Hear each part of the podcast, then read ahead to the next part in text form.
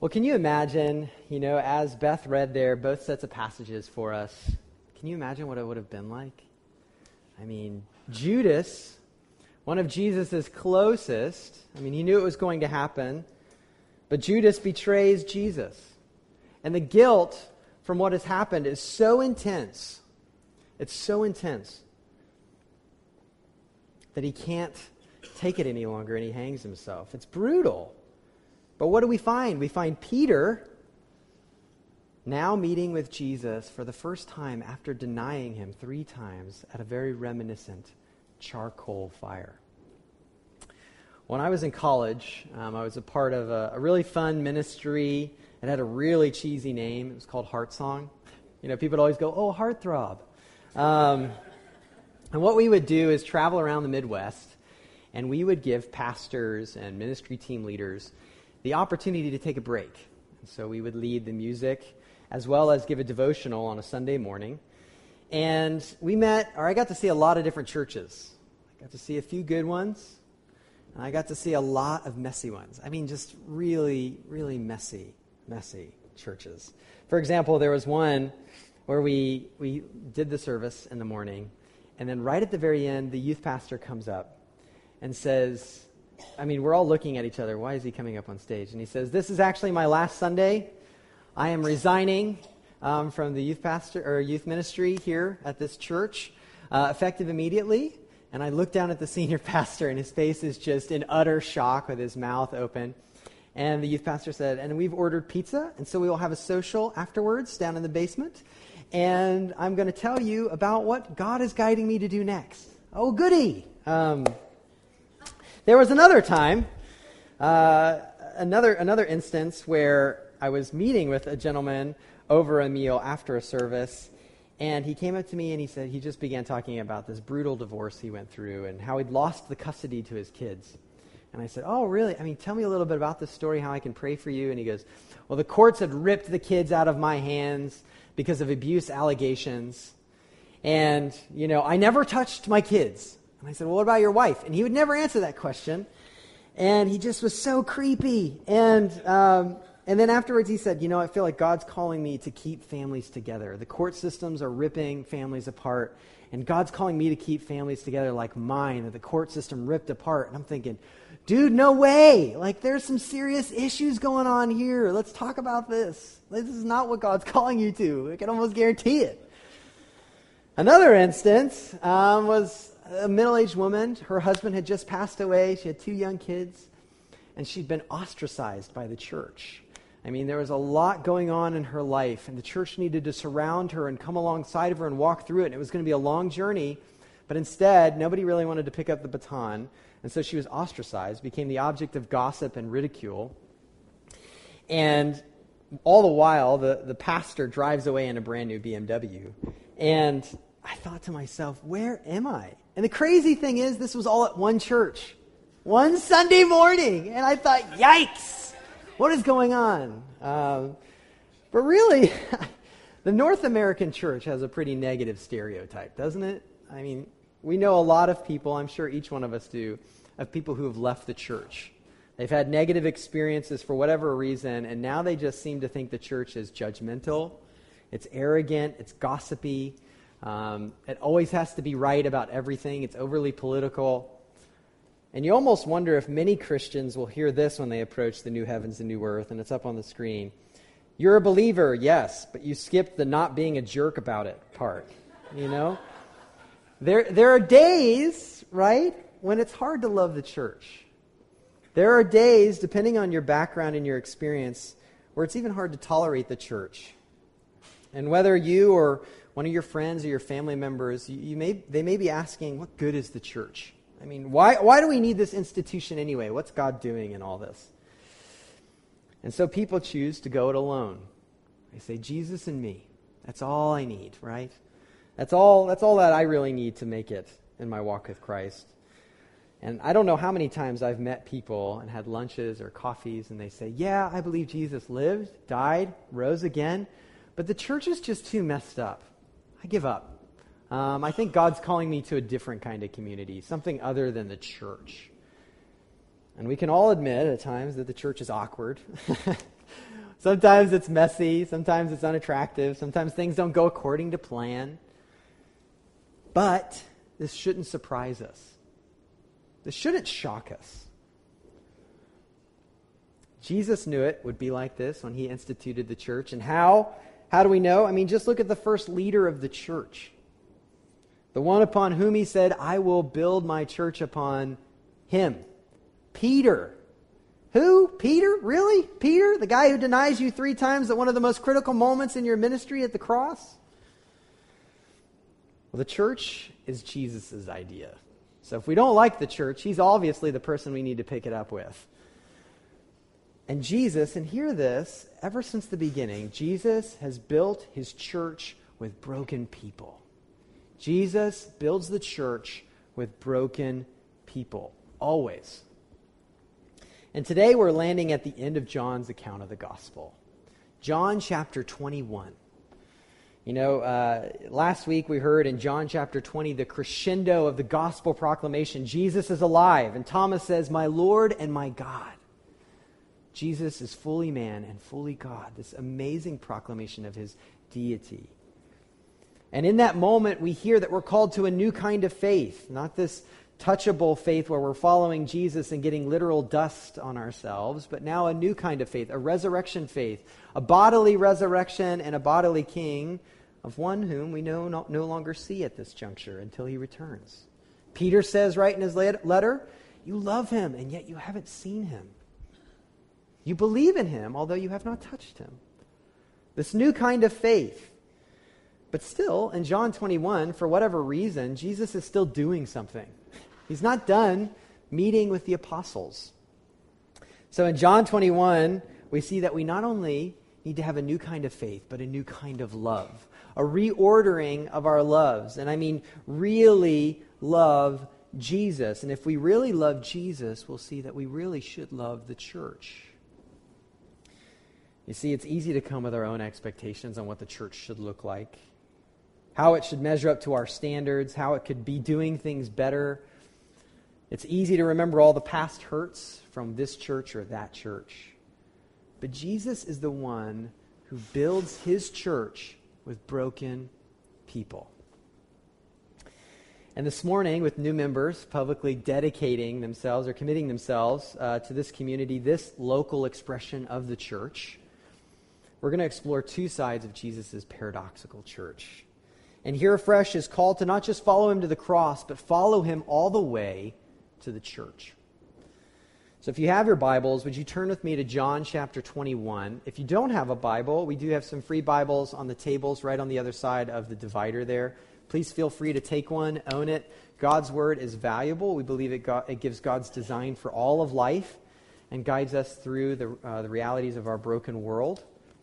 But when we step into John twenty-one, we come with a backdrop of failure. A backdrop of failure. I mean, you heard it read this morning. Before Jesus' death, Peter, warming himself at a charcoal fire, remember this, warming himself at a charcoal fire, he outright rejects Jesus three times, committing the unthinkable, what he told to Jesus' face he would never do, right there to his face. Jesus, I'll never do that. Oh, before the cock crows, you'll deny me three times. Oh, right, Jesus. Right. But then Jesus appears twice in John's gospel, we see. The way he highlights this. Twice, and Peter's not even mentioned. He's not even mentioned. The second resurrection appearance is as though, it's, it's, it's as if though Thomas is the highlight of the whole restitution. I mean, could you imagine the weight of silence that's going on in Peter's mind and heart? The thoughts, Jesus told me he was going to build his church on me. This new community was going to be led by me. He even changed my name to Rock, Cephas. But now I feel like a failure. Of course I'll never lead again. Of course I deserve to be pushed aside. You could imagine the questions that are swirling in Peter's mind as a leader. Well, in John twenty-one, we're told that Jesus shows up a third time. And this time he has a heart-to-heart with Peter on what it means to reorder his loves. So Jesus, he told the disciples to go to Galilee and wait for him at the Sea of Galilee or the Sea of Tiberias, um, as it was frequently called as well. And we learn this from Mark's account of the gospel. But while they're there waiting, Peter tells the group what? Hey, I'm going to go fishing. Hey, you guys want to come with me? Let's go fishing. And so they all spend the night fishing, and they catch nada. There's nothing like feeling like a failure and then you can't even catch a fish, right? That would surely stink. And then you've got this guy off in the distance, a couple yards off, and he gives the kind of like the common fisherman advice. Hey, did you try over here? It's like, oh, seriously, I can't get a break. I can't leave the church. I can't catch a fish. And then there's this guy over there. He thinks he knows where the fish is at. So they put down the nets. And when they do, they get this net full of fresh fish, right? It's amazing that the nets don't even burst at the seams because they have one hundred fifty-three fish, a boatload of fish. And at that moment, the Apostle John, who's in there with in the boat with Peter, he remembers one other time where this has happened. The gospel account of Luke in chapter five records it. It's the first time Jesus meets Peter, James, and John because they were all a part of the same fishing enterprise together when Jesus first met them. And it's the same thing that happens. They're fishing all night and they don't catch anything. And then Jesus says, throw your nets on the other side of the boat. So they do it, and they catch so much fish that their nets are about to break at that very moment, when Jesus first meets them at the initial point, at the very beginning of his ministry. And it's like something clicks for John, because John looks over at Peter and says, it's the Lord. It's the Lord. What's Peter do? It's really funny. He takes off his clothes and jumps in the water to swim to meet Jesus. And you can imagine the rest of the apostles going, seriously, Peter? We got to take care of all these fish and you just jump in the water. Come on. Well, when they get to the shore, they find an unexpected sight. They find Chef Jesus. Um, he's been making breakfast for them, cooking it over a charcoal fire. John makes this very explicit. He's connecting the dots for us. But he asked them to come after a long night's fishing, to finally, after they finally caught something, to come and eat with Jesus. But seriously, you can imagine the awkward silence Peter's having sitting next to Jesus. You, you almost wonder if there was like a tentious joke.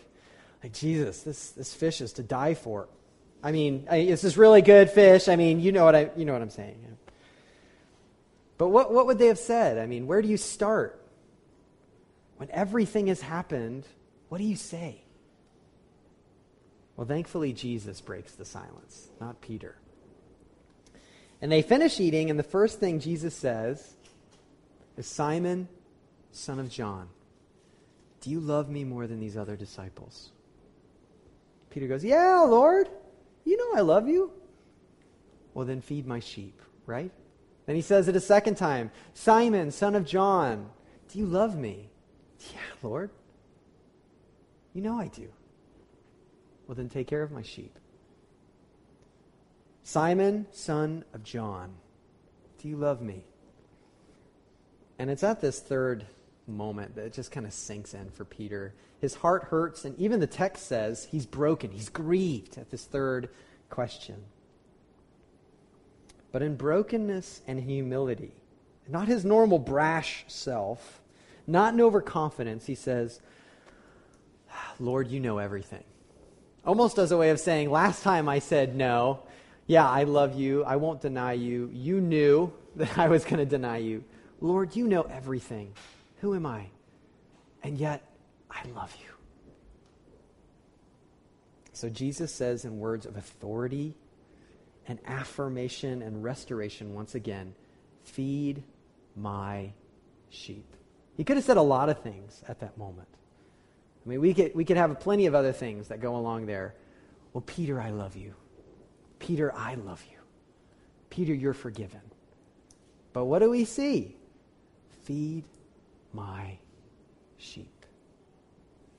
And it's in this little conversation between Peter and Jesus when Peter almost seems to be willing to give it, give it all up, give up the mission, give up on himself, that Jesus points him to the church. And it's this strange fireside chat where we get these two observations about the paradoxical church.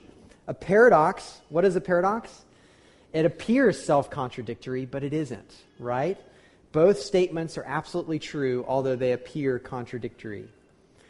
And the first thing we see in this paradoxical church is that the church is messy. The church is messy. You know, we hear it right now. You got all kinds of noises going on. You never know what you're going to expect in the church. But why does Jesus keep talking about sheep? Why does he keep talking about sheep? Did he have some sheep side business that we didn't know about that's going on? No, he doesn't have a sheep side business, does he? Rather, throughout Scripture, God's people were likened to sheep, and God likened to the good shepherd. And we find the primary metaphor for the people of God in the Gospel of John is sheep, a flock of sheep. A new community centered on the gospel is likened to a bunch of dirty sheep. And one of the most prominent places we find that is in John chapter ten. What does Jesus say? I am the good shepherd. Whoa, I thought God said that about Israel, but now Jesus is saying this. I am the good shepherd. The good shepherd lays down his life for the sheep. I know my own, and my own know me. Sheep are messy creatures. Um, they're farm animals. They're not the kind um, that, that we would say are house bred, you know. They're not cats that we would keep with a litter box inside of our homes. And the church is described as them, a bunch of messy people gathering together in the midst of a messy world. And anyone who places their faith in Jesus as their Lord and Savior is invited in. Even Peter, who denied Jesus three times, like I said, at the most critical moment in Jesus' journey, is restored. Why is the church messed up? Why are Christians seemingly as bad as everyone else? It's because in this group, we all raise our hands and say we can't make it on our own. We admit that we're messed up. The church has that knack where we bring a bunch of the worst together. I'm one of those. Paul calls himself the chief of sinners. And we know we need a redeemer. We know we're sheep. And some of you this morning, you felt like you've blown it too big or you've messed up too many times, and you're tired of the awkward silence. You're looking for that healing place. And this is what the church is called to be. It's, it's not a place of quick fixes, but a long obedience in the same direction together in community. Even though it's difficult, it's what we're called to as the church, a place where people like Peter, who are screwed up, messed up, and puffed up, come to be made whole rather than holier than thou. The church is basically, like we've said, a bunch of messy sheep seeking to follow the shepherd. So I, I want to ask a couple questions to us this morning. Are you prone to run away from conflict? Are you afraid of what people might come to know about you? What you've done in the past, what's been done to you, who you feel you are? Then come and enter the mess and be restored. This is the church. This isn't, you know, the old adage is, this isn't a showcase for saints, right? But it's a hospital for sinners. I grew up hearing this, but it's very true. It's a place of restoration, a place where everybody admits that they're messed up. Now, some of you have been hurt terribly by the church at one point or another. And let me say, if no one's ever said this before, I am sorry. I really am. The church, when it gets it wrong, gets it wrong big time. And I do believe that the local church, as God designed it, is God's plan A for the work of redemption in the world. But when the church doesn't live as the church is designed to, it can also become a very toxic place. But don't let another church define every church, okay? There are certain circumstances in various communities that are extremely broken, and they've become inwardly toxic. But don't let that one example destroy all possibilities of entering into community of faith. So come, enter the mess, and be vulnerable once again, right? Now, some of you, and I'm sure I'm not talking to anyone in here this morning, you're tired of the hard-to-deal-with people that are coming in. You're, you're tired of the hypocrites. You're, you're tired of the failures and the dents. Well, hear this. Again, Jesus builds his church with broken people. I mean, the church is called to be a caring family, right? Some of you are waiting to plug into a church until you find the perfect church. Well, if that day ever comes, I'd encourage you not to join it because you'll probably screw it up. Um, anyone would. If it's a perfect church, each one of us in here knows that we're not perfect. So we're going to be the ones who mess it up. So I'd encourage you just leave that church and let it enjoy its bliss. um, if there is such a place. So take a note from Jesus, the founder of the church, and be patient with people. Be patient with people. How do you respond to brokenness? Do you look down your nose at others who look down their noses at others? Do you always find yourself frustrated by the church? Do you always find yourself sitting on the sidelines because you never have time for what the church happens to be doing this time? Well, come, enter the mess and be gracious. Take a note from Jesus. What's the point? Why be gracious in the first place? Because the church isn't merely messy. And this is where the paradox is. The church is precious. You know, that's the paradox. The church is a precious mess. How many precious messes do we have in our lives? You know, it's time to clean up the mess, not adore it.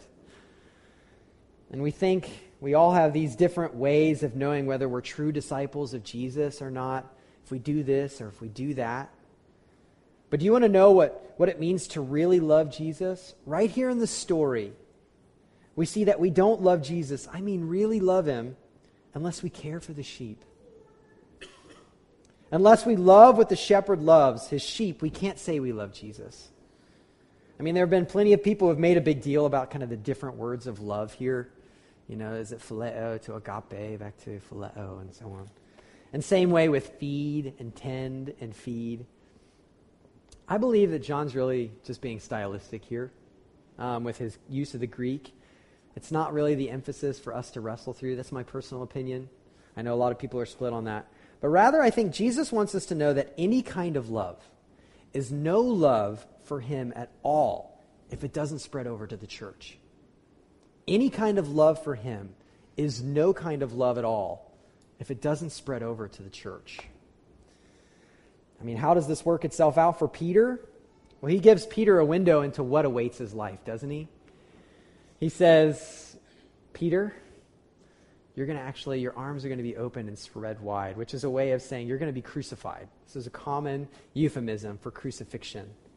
And you're going to die for these very sheep when you die for me.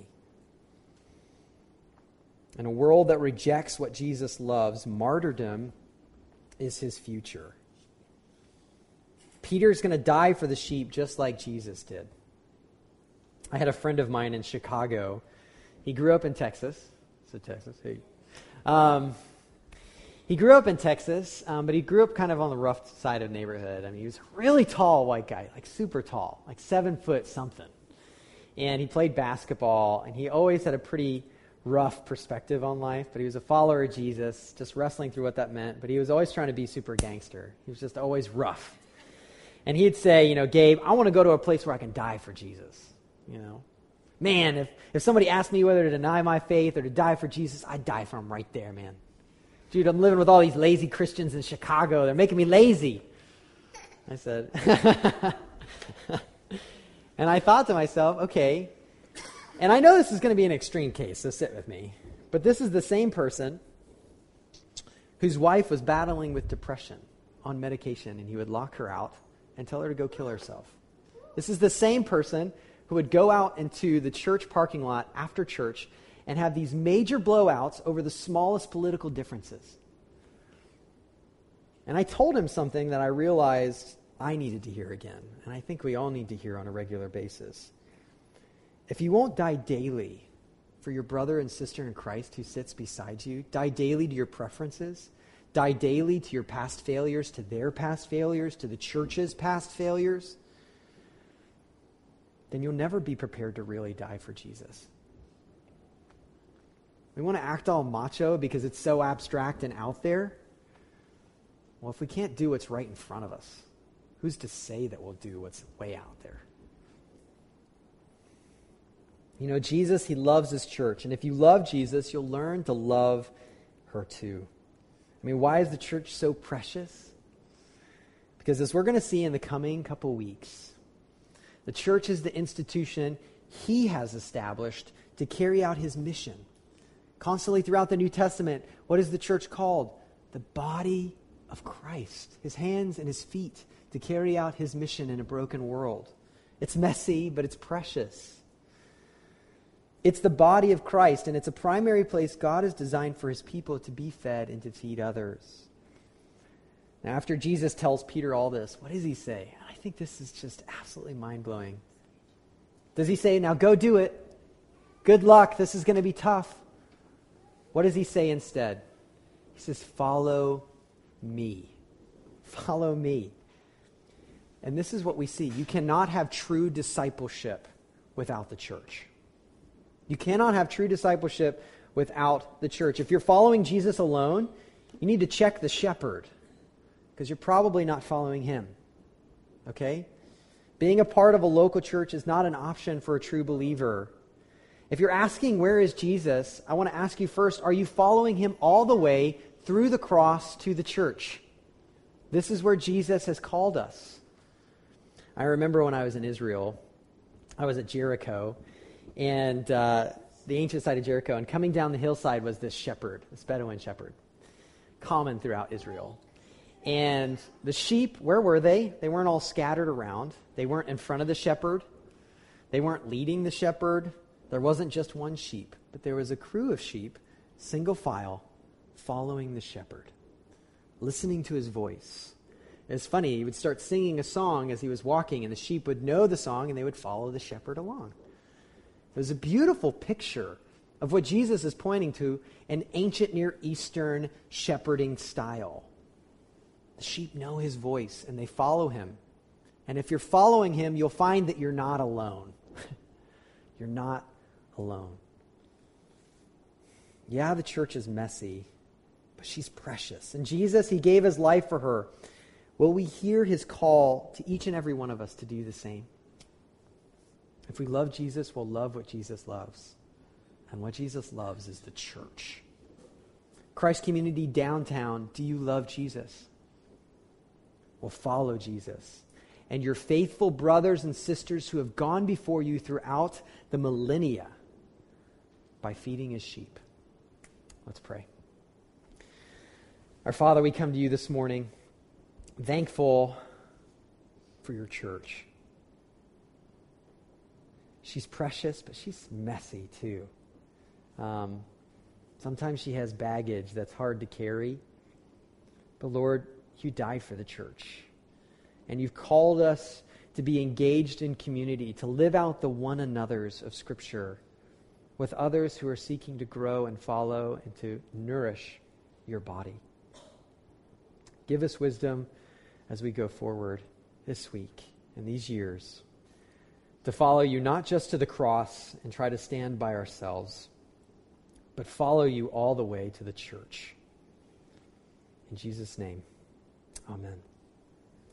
Well, on a weekly basis, um, we follow Jesus to the table as well, um, to remember a meal he prepared for his church, to remember how he'd laid down his life for her. It's here in the gospel we feast, you know. Um, We preach the gospel to our senses through taste, touch, and smell. And in this moment, through broken bread, we remember his body broken for us. And poured juice, we remember his blood shed for the forgiveness of sins. Throughout history, it's been called what? Communion. You cannot commune by yourself. Otherwise, it's really weird. It becomes meditation, not communion.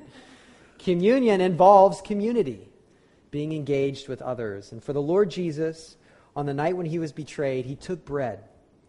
And when he had given thanks, he broke it and said, "This is my body, which is broken for you," plural. "Do this in remembrance of me." In the same way, he also took the cup after supper, saying, "This cup is the new covenant in my blood. Do this as often as you drink it in remembrance of me.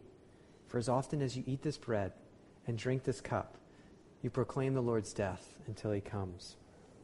All who are part of the flock of Jesus, who have given their lives over to Christ as making him Lord and Savior, are welcome to partake of the table. But if you are not a member of the body of Christ universal, you don't have to be a member of Christ Community, but if you're not a member of the church, if you're not a believer in Jesus, we'd ask for you to abstain. For the Lord's table are, is for his own. And at this time, if you do partake, you can come down the center aisles. There's no rush. Come around the sides, partake in the two communion stations in the back, and then return to your seats. Whenever you're ready, please come.